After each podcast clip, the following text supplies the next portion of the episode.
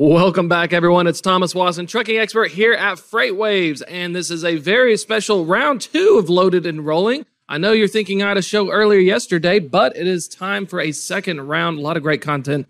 Uh, going to be having two guests on today. Joining me right now, of course, going to talk to a minute is Luke Wachtel, SVP of Transportation at Platform Science, and then later on in the second half here, it's going to be Andy uh, Whitling, co-founder and CEO of Better Trucks. A lot of a lot of good stuff going on. But Luke, uh, I think there's a really cool thing we are talking earlier before going on about platform science and how uh, the Apple to Android comparison. You know, tell us a little bit about it and and what is making it so revolutionary. Sure, thanks. um, so the, this industry traditionally, when a fleet wanted to make a change of any kind to the software solutions or services that they use to manage their fleet, to interact with their drivers, provide services like hours of service, ELD, yeah, navigation, dispatch, messaging, workflow, all these things. Um, there were two things that they faced as challenges. And this isn't a dig on how it's been done in the past. It, it was the way to engineer things when things were first sort of innovated, because this space did innovate in telematics when they would make that choice, they basically had to say, well, I got to pick whichever player has the five apps I want. I couldn't pick and choose between each of them. Like if if they have two out of the five I really want, and the other three aren't so great, that is what it is. You got to buy those, right?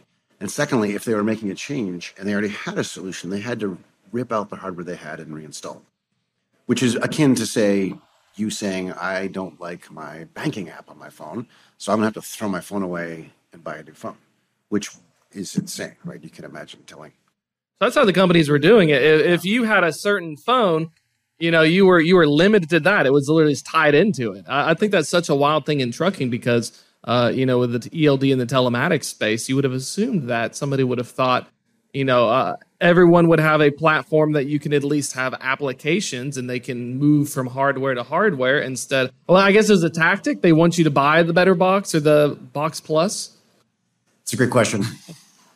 We're basically at a confluence right now, and, and this, this shows actually good evidence of that, um, where the OEMs themselves have adopted enough of the technologies, as you've seen in the car market, for example, that are now exactly at parity with what otherwise you might have bought in the old days from an individual, very specialized supplier.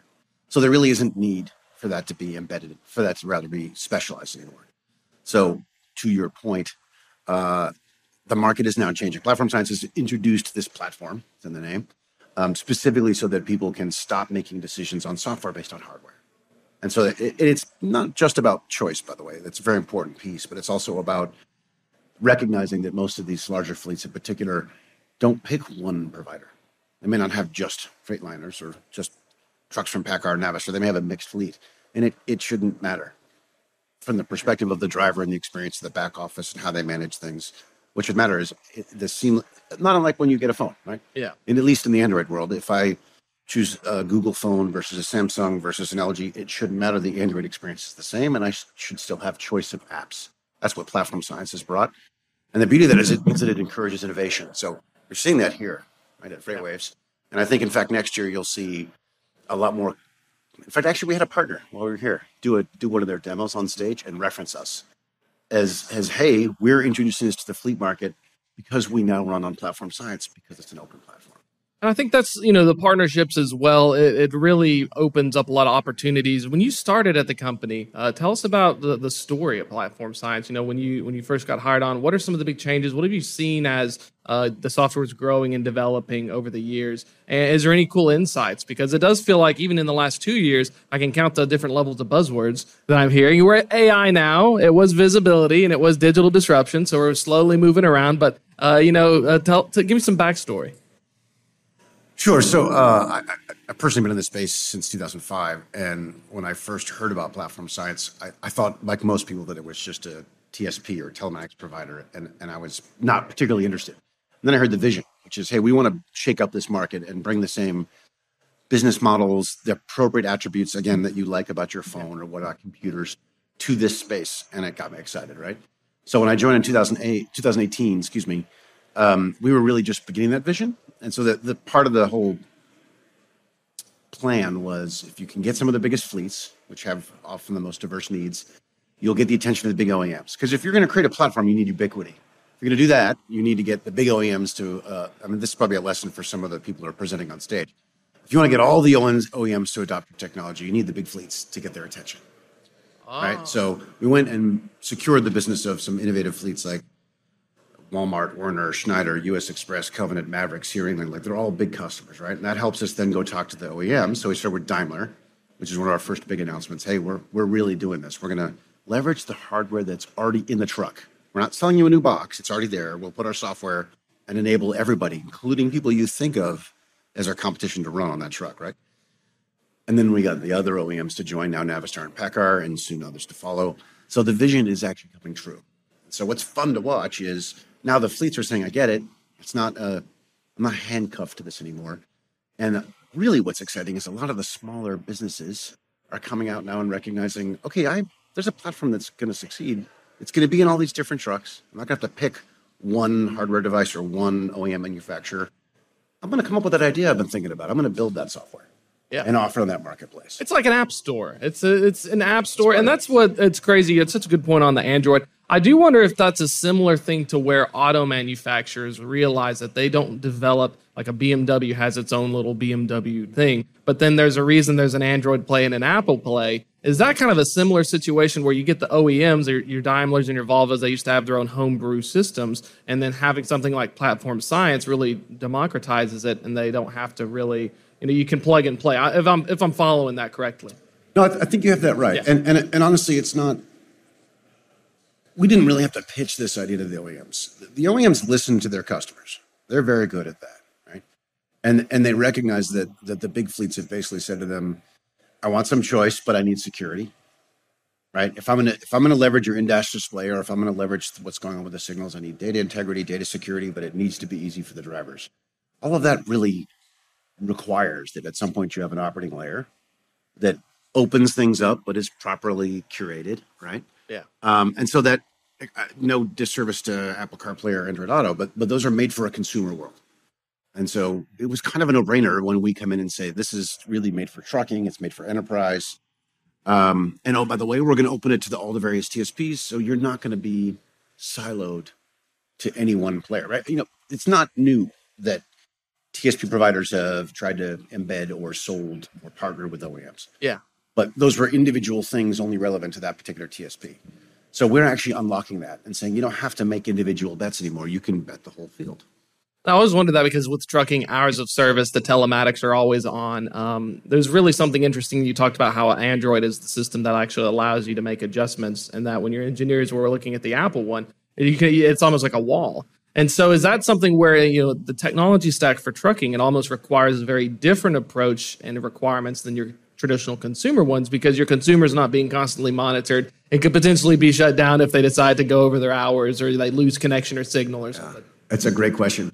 I struggle. I, you know, when relating this this sort of vision to people, I, I often bounce back and forth between the the Android and the Apple analogy, and you you brought up the exact reason why. So it's an Apple-like experience in that it's incredibly integrated. So a driver should potentially log into a tablet that has 30 applications but only log in once, and they're not in any way aware that it's in fact there are 30 applications pitching into their job. From their perspective, it's one. And that is an Apple like thing, right? But unlike Apple, you can't tell a fleet you are only going to buy Freightliners. Freightliner might like that, but I'm not sure the others would like it. And no fleet, m- most fleets don't do that, right? So more like Android, you do need to have, and it's not easy by the way. Choices, choice can be complex, and that's sort of part of our mantras. We make, we take the consequences out of choice, right? We make complex easier uh, it's it, it, like Android. You can in fact pick different hardware operating. Samsung, LG, you know, yeah, exactly. I, I, I think that's really cool, especially how you you uh, leverage the the larger fleets and they're able to ask the OEMs. You know, a lot of people I talk to in the space, even at FreightWaves, you get a lot of brokers. You don't have a lot of many large asset carriers, but uh, that's such a cool thing because you forget that if you're ordering 10,000 Cascadias and you say, "Can I get platform science?" Daimler's not just going to say, "Nah," you know. Yes, and again, to, to, to their credit, now they don't have to say, okay, which of these 30 SKUs do I need to now pre-wire or bundle in or add to this truck? And then, God forbid, if that fleet makes a decision, they have to rip it out. Yeah, it, it is. Again, it's the equivalent of saying, I'm not going to make you trade in your your laptop because I want to use a different word processor. We've taken over that system and said, we'll give everybody the choice. You OEM don't have to worry about that as much. And, and now your customers have. So what's the next steps? Uh, partnerships of stuff, any recent developments, you know, as, as you're here talking to folks, uh, what are you kind of looking and envisioning for the next three to six months, or is there anything really interesting you're you're developing or about to release that you can talk about? Yeah. So what I can say is that that that vision of abstracting the hardware, of creating an open operating layer for for software to really find its niche, for people to have choice, and to, and to the software developers to be able to gain access to all these different platforms. This will be the year that it really comes true. Uh, you know, Daimler was one of the, our first partners. They, they've sort of gotten a head start on doing the engineering and working out the kinks, and PACCAR and Navistar and others you know will be coming on board over the next couple of years. This, I think, will be the year when you see a large confluence of fleets rolling out large deployments where it's entirely embedded, where literally within five minutes I have turned on that truck.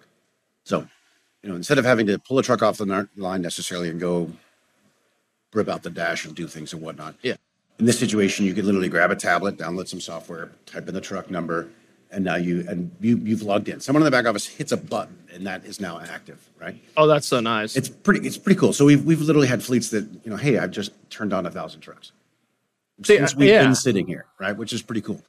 The the downstream effect of that is that the as the adoption really takes place, again, I think you're going to see a lot more innovation happening, where customers are going to say, hey, I understand that you're in you know 5,000 trucks that you just flashed up a new update to, and now I can do my new pedal coaching app or my new sensor can gain access. Because virtual vehicle is not just about the apps; it's really layers that enable all kinds of things to connect to that. Again, yeah, this is great at connecting to another camera or AirBuds or whatever it might be.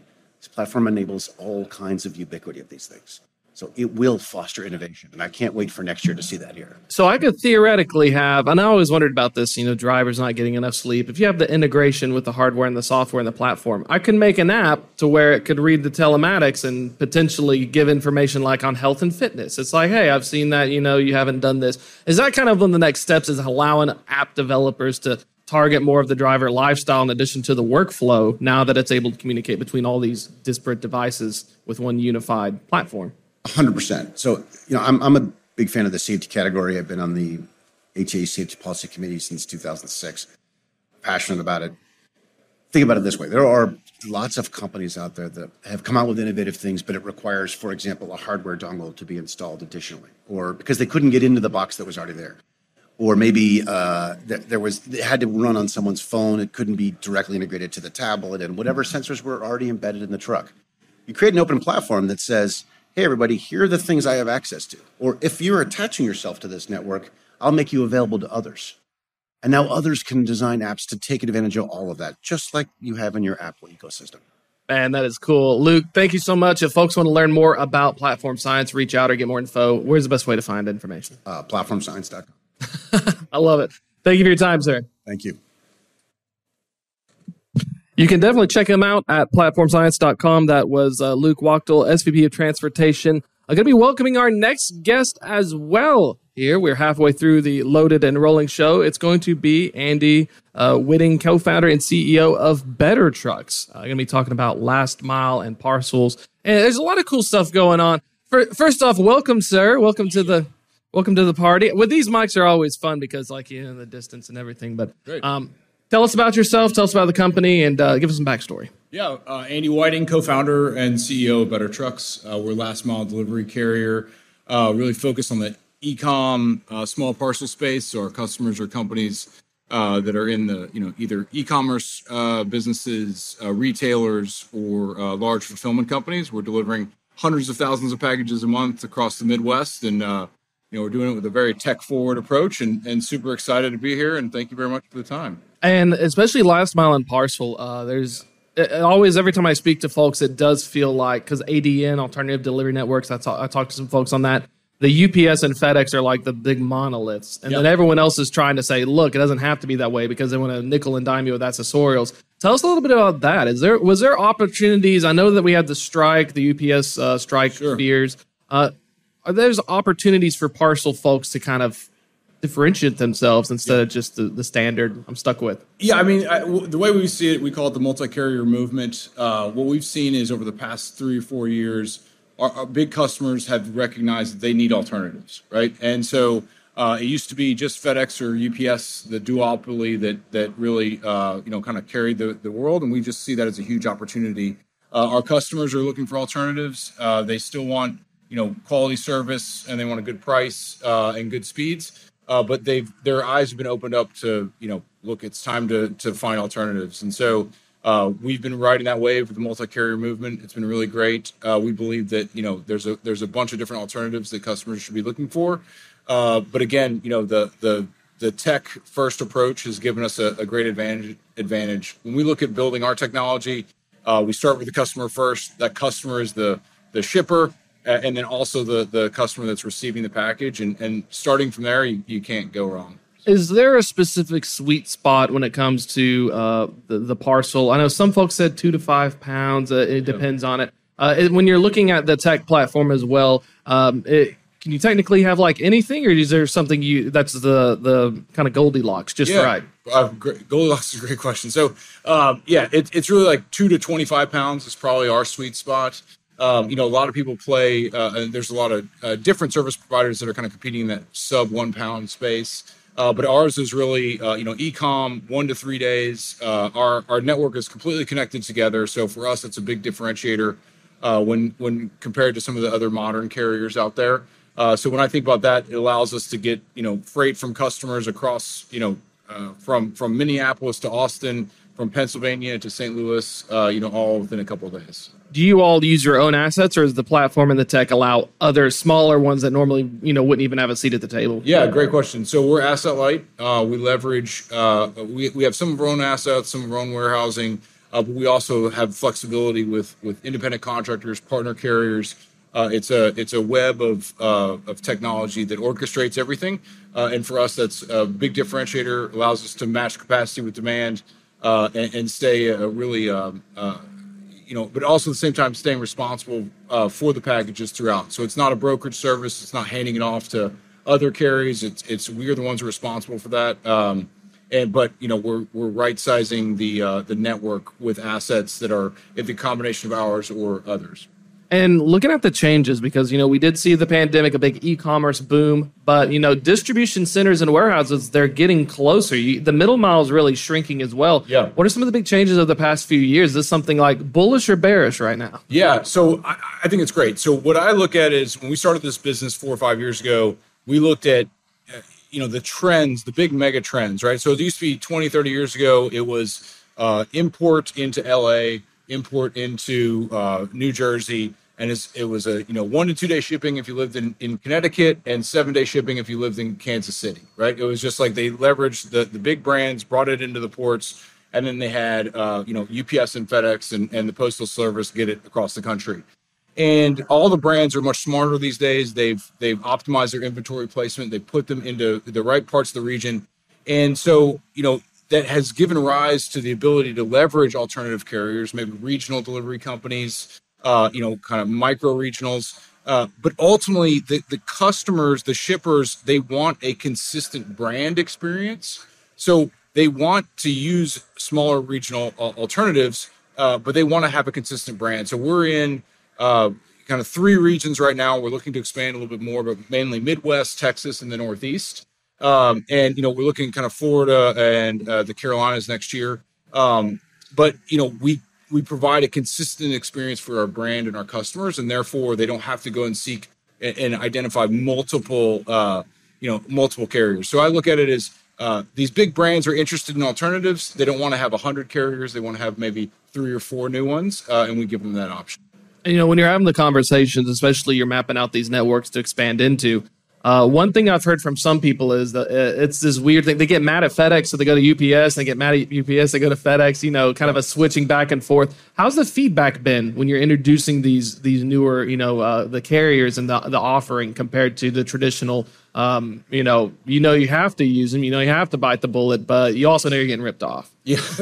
well, yeah. I mean, so what we think is we, we saw there's there's been enough challenge with COVID, labor, capacity, pricing, like and everything over the past four or five years has, has demonstrated to these large customers that they need to seek alternatives, right? And so, uh, you know, I think without COVID, uh, COVID is kind of what would crack the door open for uh, big big companies and big reputable names to say we need to seek alternatives. And so from there, uh, you know, once you get the foot in the door, then they'll say, okay, how does this work? Tell me more about how you know wh- how can I fit this into my network? And then when they see that the quality is as good, the pricing is better, the speed is just as good, then they recognize that they don't have to go back.